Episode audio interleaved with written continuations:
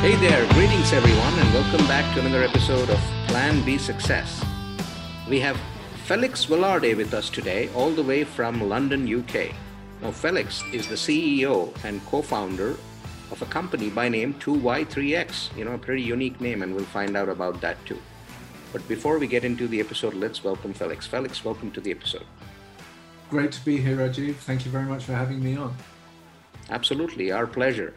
So, in your words, tell us a little bit about yourself. Well, uh, I'm completely accidental. I nothing quite worked out the way that it was supposed to work out, uh, and I love my life. I'm an extremely lucky and happy man.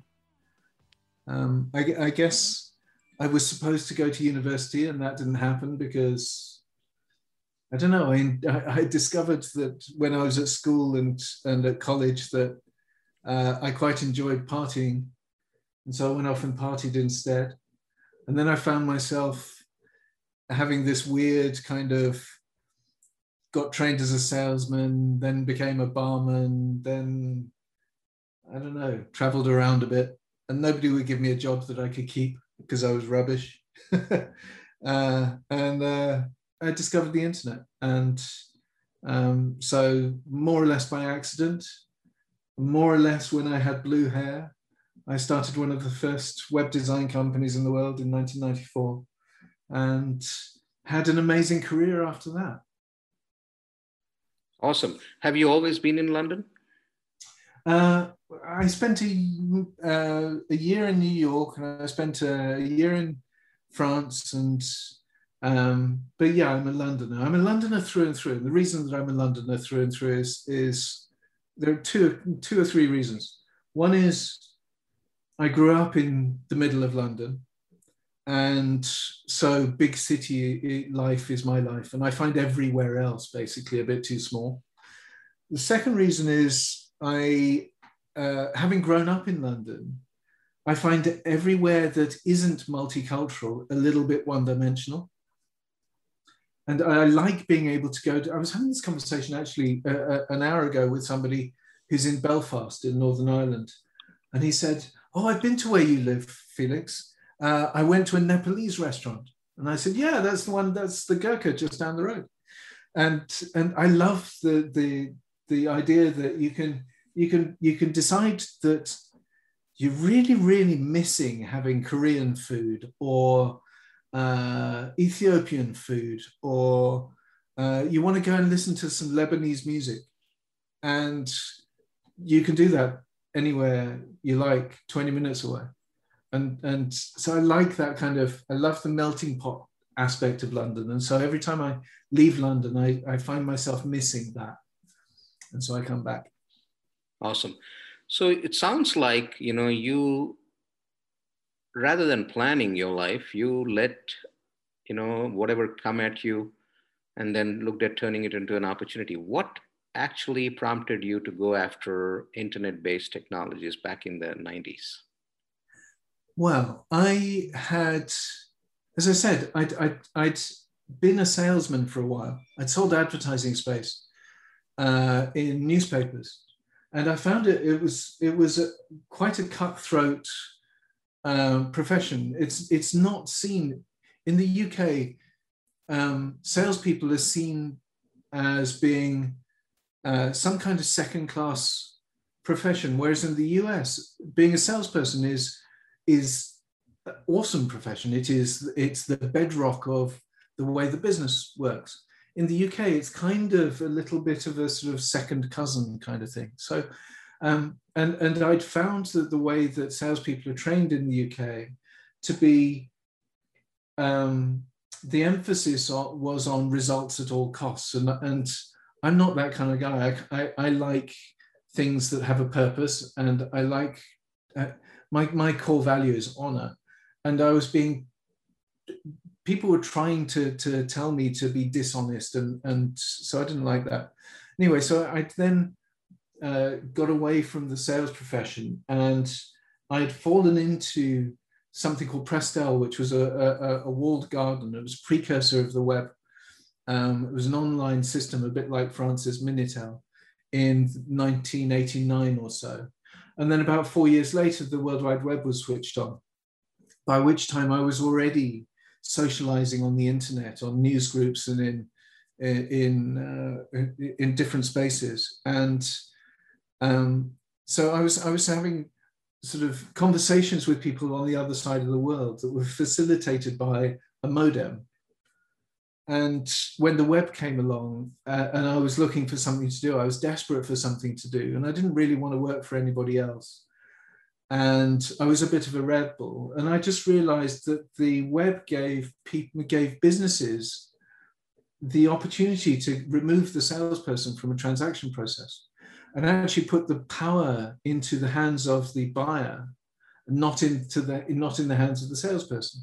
And if you could take out the salesperson from a process, you'd get a more honest transaction where people didn't feel like they were being pressured into making a purchase decision, but were making it because they'd been they'd been given a set of choices and they could electively follow a path. And I loved that idea. And so that was my my goal for the web.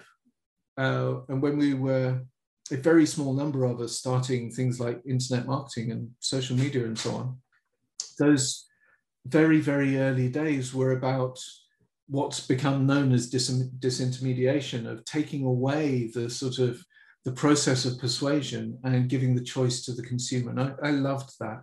And so that, that was the foundation of a lot of my businesses. And I had six agencies that I either sold or screwed up um, over a, a 22 year career, which by the time I finished that career, I was the CEO of an agency group. We had 12 agencies in a loose kind of collective.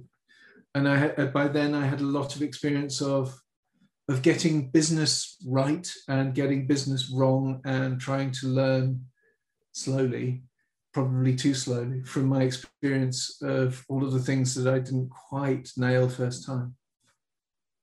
Now, do you look at uh, 2Y3X as the culmination of that experience? No, it's not. It is definitely the product of it because it's kind of it's all of the things that I ever learned brought into a program of, of best practice. But it's it's it was it was a completely new career for me. I mean, I, I got to the point where I was running all these companies, running these agencies, I was selling them successfully. I mean, I, I sold one, my last agency, I sold. The new buyers uh, were running it into the ground. So I bought it back and then doubled its revenue in 11 months and then sold it again. So that was my kind of, that was my, and I just thought, you know what, I'm done. I, I, have I've had this career.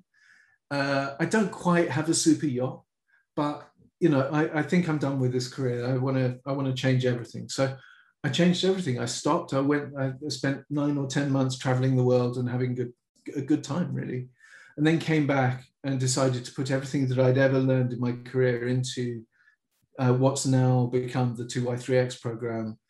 Um, and then I did, I, I, started working with companies that had hit a plateau. It got to a sort of a feast and famine kind of up and downy dolphiny stage, which most companies get to at two, three, or four million revenue. Uh, and, and work, started working with owners and their and superstars in their businesses to get them past that that blockage, to get them through the transition that is required in order for you to scale fast. And then that became the 2Y3X program. 2Y3X stands for two years, 3X, three times revenue, because it turned out that, in fact, every single company that I worked with up until COVID would double its revenue in two years and most of them uh, would get close to, if not actually hitting three times revenue. And the ones that, that failed to even double only failed because they got sold, usually for a huge premium. So, so I spent, you know, five or six years testing the 2Y3X program, uh, making a few millionaires out of clients, which is very gratifying and also slightly irritating at the same time. And, uh, and honing the program and making making certain that it worked and that was was in itself scalable. So when you look back at your career, you're in the 22 years that you spent doing what you did, and then the uh, the evolution of internet, so to speak, right, mm-hmm. from dot com to social media, now machine learning, and you know all the other stuff, artificial intelligence and stuff, yeah. uh, virtual reality and all. What do you make of uh, these changes, or how things have been evolving over the years?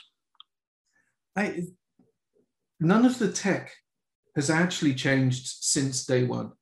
So I remember going to see uh, a demo of virtual reality in probably 92 or 93 and having a huge, great headset on my head that made me look like an alien from a really bad sci-fi movie, um, and and being and thinking it was a marvel, and it's still slightly too rudimentary, and it's still not quite immersive enough, but it's still cool and good, and I'm still waiting for, you know, for it to be truly, um, you know, sort of incredibly high definition and perfectly real. I want it to be a bit like um, what's the movie? Uh, Ready Player One. Yeah, I'm waiting for it to be that, that perfect, but but more or less it hasn't really changed. Certainly in in in it, the resolution has got better, but that's all. So that hasn't changed in the last what 30 years. Um, uh, social media. I was one of the people who created the templates for user generated content and some of the templates for things that you know that I was involved in a website. I created a website uh, with my business partner, Jason Holland, that um, became one of the world's most uh, 10 most influential websites and was the precursor to YouTube. So I, I, know a lot about social media, but that hasn't changed. The, the thing about social media that is a surprise is how vacuous and vapid it is. Um, and and that's that's a disappointment. I thought it would be much more political and enriching and um, and so on. And, it's turned into silly memes and and lots of vanity, which is a bit of bit of a, a tragedy.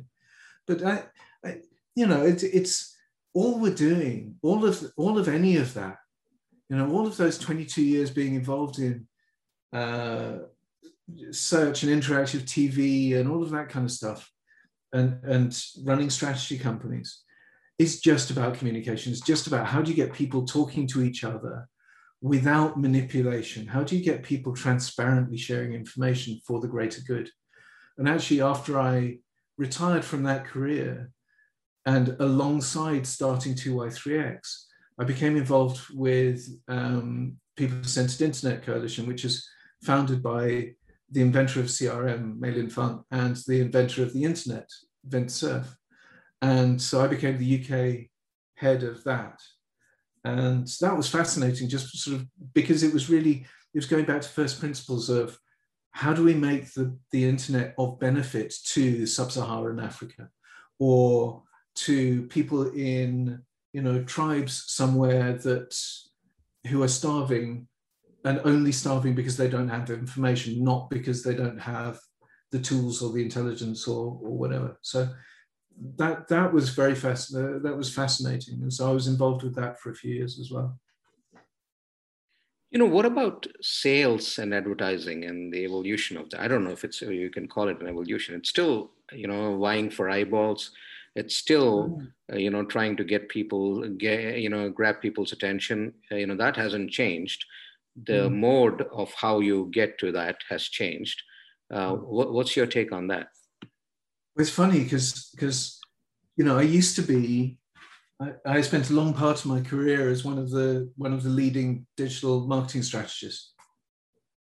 You know, I, I was at the the uh, for some periods I was I was working with some of the best minds in the business, and it was amazing. And and yet, I stopped that career six or seven years ago, and started my new career. And it turns out I no longer know anything about digital marketing, except I found myself in a really interesting position. We just, I, I, I wrote a book called Scale at Speed, which is the manual for 2Y3X. Literally, it's every single thing about 2Y3X in a book so that you can do it yourself. Um, and Scale at Speed has been a fascinating, uh, it's called Scale at Speed, how to triple the size of your business and build a superstar team and it's the instruction manual for that. So if you're running a business, go and buy it. you can get it on Kindle or audiobook or paperback wherever in the world. And and but but the process of doing that that was published by Hachette worldwide a couple of weeks ago, and I was suddenly being having conversations about you know sort of um, lead funnels and things like that. And it's like it's, it's and, and, I don't know if you've come across Clubhouse. I'm sure you've been on Clubhouse. Yes, I have. Yeah. Um, uh, which which started out as a fascinating potential forum and has turned into about a thousand groups of people all selling each other each other's sales funnels. Right. And, and I came to this realization the other day that a sales funnel isn't that exactly the same as what we used to call a customer journey that was invented by Wunderman in 1994? And it's all the same, nothing has changed.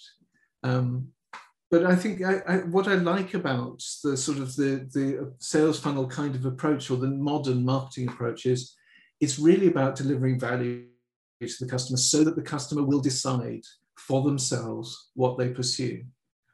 And, and I think the reason that I wanted to write the book was I want everybody who runs a business to avoid the trial and error that I went through in the first half of my career, which was pointless and soul destroying and stressful.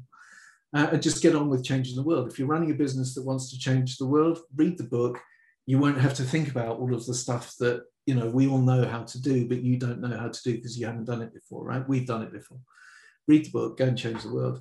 Um, but, but uh, it was just this sort of uh, the idea of if we give away the content, if we if we share with everybody what we do in the 2Y3X program, a few people are going to come to us and say, do you know what? Can you help us do that? And we're going to say, yeah, it's very expensive, but do you know what? We'll triple your revenue. And, and in an ideal world, that would be fine. And I hope it works like that. I like it when you go onto LinkedIn and people are giving away their secrets and they're sharing information because that's the province of true expertise. I, I don't mean sharing platitudes and memes and, you know, Simon Sinek says kind of stuff.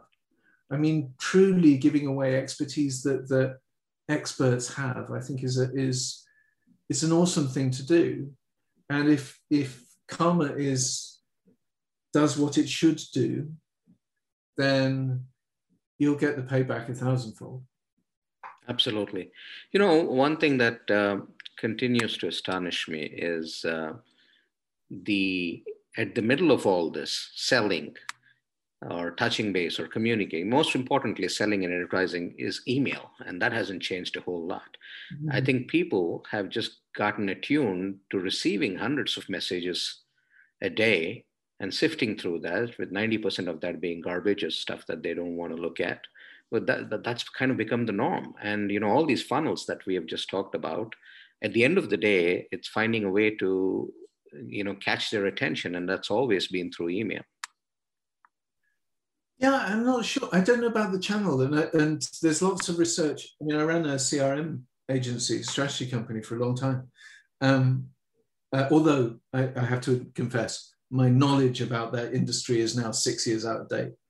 Um, but at the time that we were doing lots of research that said if you want to talk to people who are 54 to 65 then you need this channel they'll probably be interested in uh, email and news groups if you want to get 45 to 54 then you want to be on linkedin and then, then you know and, and you'd have different channels for for different demographics and different splinter groups and interest groups. You know, my company, 2Y3X, we work a lot, a lot with creative companies and agencies and tech startups, but we also work with engineering companies. Guess what? Engineering companies don't congregate on LinkedIn, right? But they do have trade magazines, printed, actual printed magazines that they read. And so if you want to be in the conversation, you need to be uh, writing articles or in the conversation in those magazines. So I think there's there's different place for everybody and and we inevitably look through a lens that suits ourselves and our own circumstances and and it's probably you know I, I have friends who profess to understand how TikTok works. I can't I can't say that I understand it at all. Um, and that they get successfully marketed to uh, using TikTok. So, I mean, you know, there's something for everyone, right? Absolutely. So, if I were to ask you to, I don't know if it makes sense to ask, but uh, the secret sauce of scale at speed, if you were to put it in a few words, what would you say it is? So there are, there are three parts, I think. The first is start with the end in mind. So there's a there's a, a researcher, a scientist called um, Edwin Locke, who about 45 years ago came up with something called goal setting theory. And basically, and anybody who actually is familiar with it is going to roll their eyes as I describe it. I'm going to describe it as quickly as I can. Goal setting theory says set a really, really challenging goal that's just about far away, far enough away that people won't get intimidated by its size because perspective, uh, and is likely to uh, be challenging enough to engage superstars. Um, so we start at the end, we start with a three year goal that is very audacious. Um, and we work backwards from there and we say, okay, so in the third year, what are we doing in order to make sure that this is going to happen at the end of the third year, the, these lofty goals? And then we say, okay, so what are we doing in the second year in order to get to the third year? And then what are we doing this year in order to get there? And we co-designed that with the superstar team. You can't, you don't get buy-in, you don't get growth, you don't get change unless your team is bought in and believes. And the only way to do that is to get them to invent the solution. So we have methodologies for doing that and a framework for doing that. So that, that's number one. So it's a start at the end. Number two is get everybody involved, get your superstars involved in co-designing the solution and the plan of action. And then number three is make sure that you're the people that you have around you share your core values. And I don't mean the sort of um, the superficial stuff you see on people's websites. You know, our core values, put the customer first. That is nobody's core value, right? That's that's platitudes. Right. Um, core values are behave honorably or um, defend your colleagues at all costs or i'm not going to leave you because you know and, and these these are attitudes and things that that usually are formed when you're seven or 11 you know when you're forming your personality. And they tend to be the truths that are immutable truths. And my experience working with dozens, dozens and dozens of businesses over the last few years, pushing them through the program and scaling them at speed, um, is that when you've got core people, uh, people whose core values are aligned, you can trust each other. When you've got people whose core values are not aligned, you don't really, you can't predict how people are going to behave. And what happens is that those people, the, the unaligned people become C players, and C players are the ones who hold you back. They're the ones who become, you know, they'll deliver stuff late, and then things it becomes acceptable because you tolerate that it's delivered late. That that our business tolerates people who deliver late, and therefore we deliver late, and then that becomes the way that we do things. And no, no business that it, that it tolerates averageness ever becomes stellar. And so getting getting those C players out from your company, moving them hopefully somewhere where they do share the values of the people they're working with, they will become A players over there. They'll stop being the people who are holding your business back. So that's a critical part of what we do is, is figuring out what people's values, what a company's values are, what leaders' values are, and aligning that to things like proposition and customer choice and hiring policies and so on. But all of that provides the fuel for very fast growth. Awesome. So, Felix, for people that want to get in touch with you, where do they find you? 2y3x.com, simplest way. Uh, 2y3x.com. You can also uh, buy the book Scale at Speed uh, you can buy it at Amazon or any but Barnes and Noble or wherever you like. It's available everywhere. The audiobook is narrated by an amazing man called Roger Davis, who's got the most beautiful British, perfectly clipped accent. Um, but go and buy Scale at Speed. Because that's the instruction manual. That'll tell you how to do what I do for a living for yourself. Um, so those are the two routes 2y3x.com or buy a copy of Scale at Speed. In Scale at Speed, there's links to a self assessment scorecard, which you can go and, and do, and it will tell you how uh, your business, whether your business is really scalable. In fact, actually, can I give you another URL just to confuse Absolutely. things slightly? Um, if you go to scorecard.scaleatspeed.com, you can do the self assessment yourself. It will tell you what you need to change in order to allow your business to become scalable. It'll tell you what your high, highest priorities are and what you need to, to fix. But it's a really useful tool. So, so have a go at that. It's, it, if nothing else, it's entertaining when you do it and your co-founders do it because you'll come up with slightly different answers because you have different perspectives. But it's uh yeah and if you've got questions hit me up. I'm I, I love talking about what we do and i love answering questions from entrepreneurs who are ambitious. Awesome. Well felix thank you so much for joining us today. Thank you for sharing your story and you know what you learned and experienced over the years. Before I let you go, one takeaway for the listeners, anything that you'd like to share? Don't let the fact that you haven't grown a business before get in the way of you changing the world. So if it's not buying a copy of Scale at Speed or working with us at 2y3x, go and buy uh, Good to Great by Jim Collins. Go and read anything by Pat Lencioni go and get outside help because outside help, somebody who can hold your feet to the flames and mentor you and coach you is absolutely critical. I have a mentor and a coach because without one, you're flying blind and um, you can be the best version of you when you have other people helping you to be the best version of you. Awesome. Thank you so much for joining us today. We wish you the very best and we'll keep Thank in touch. Really enjoyed being here. Thank you. Thank you.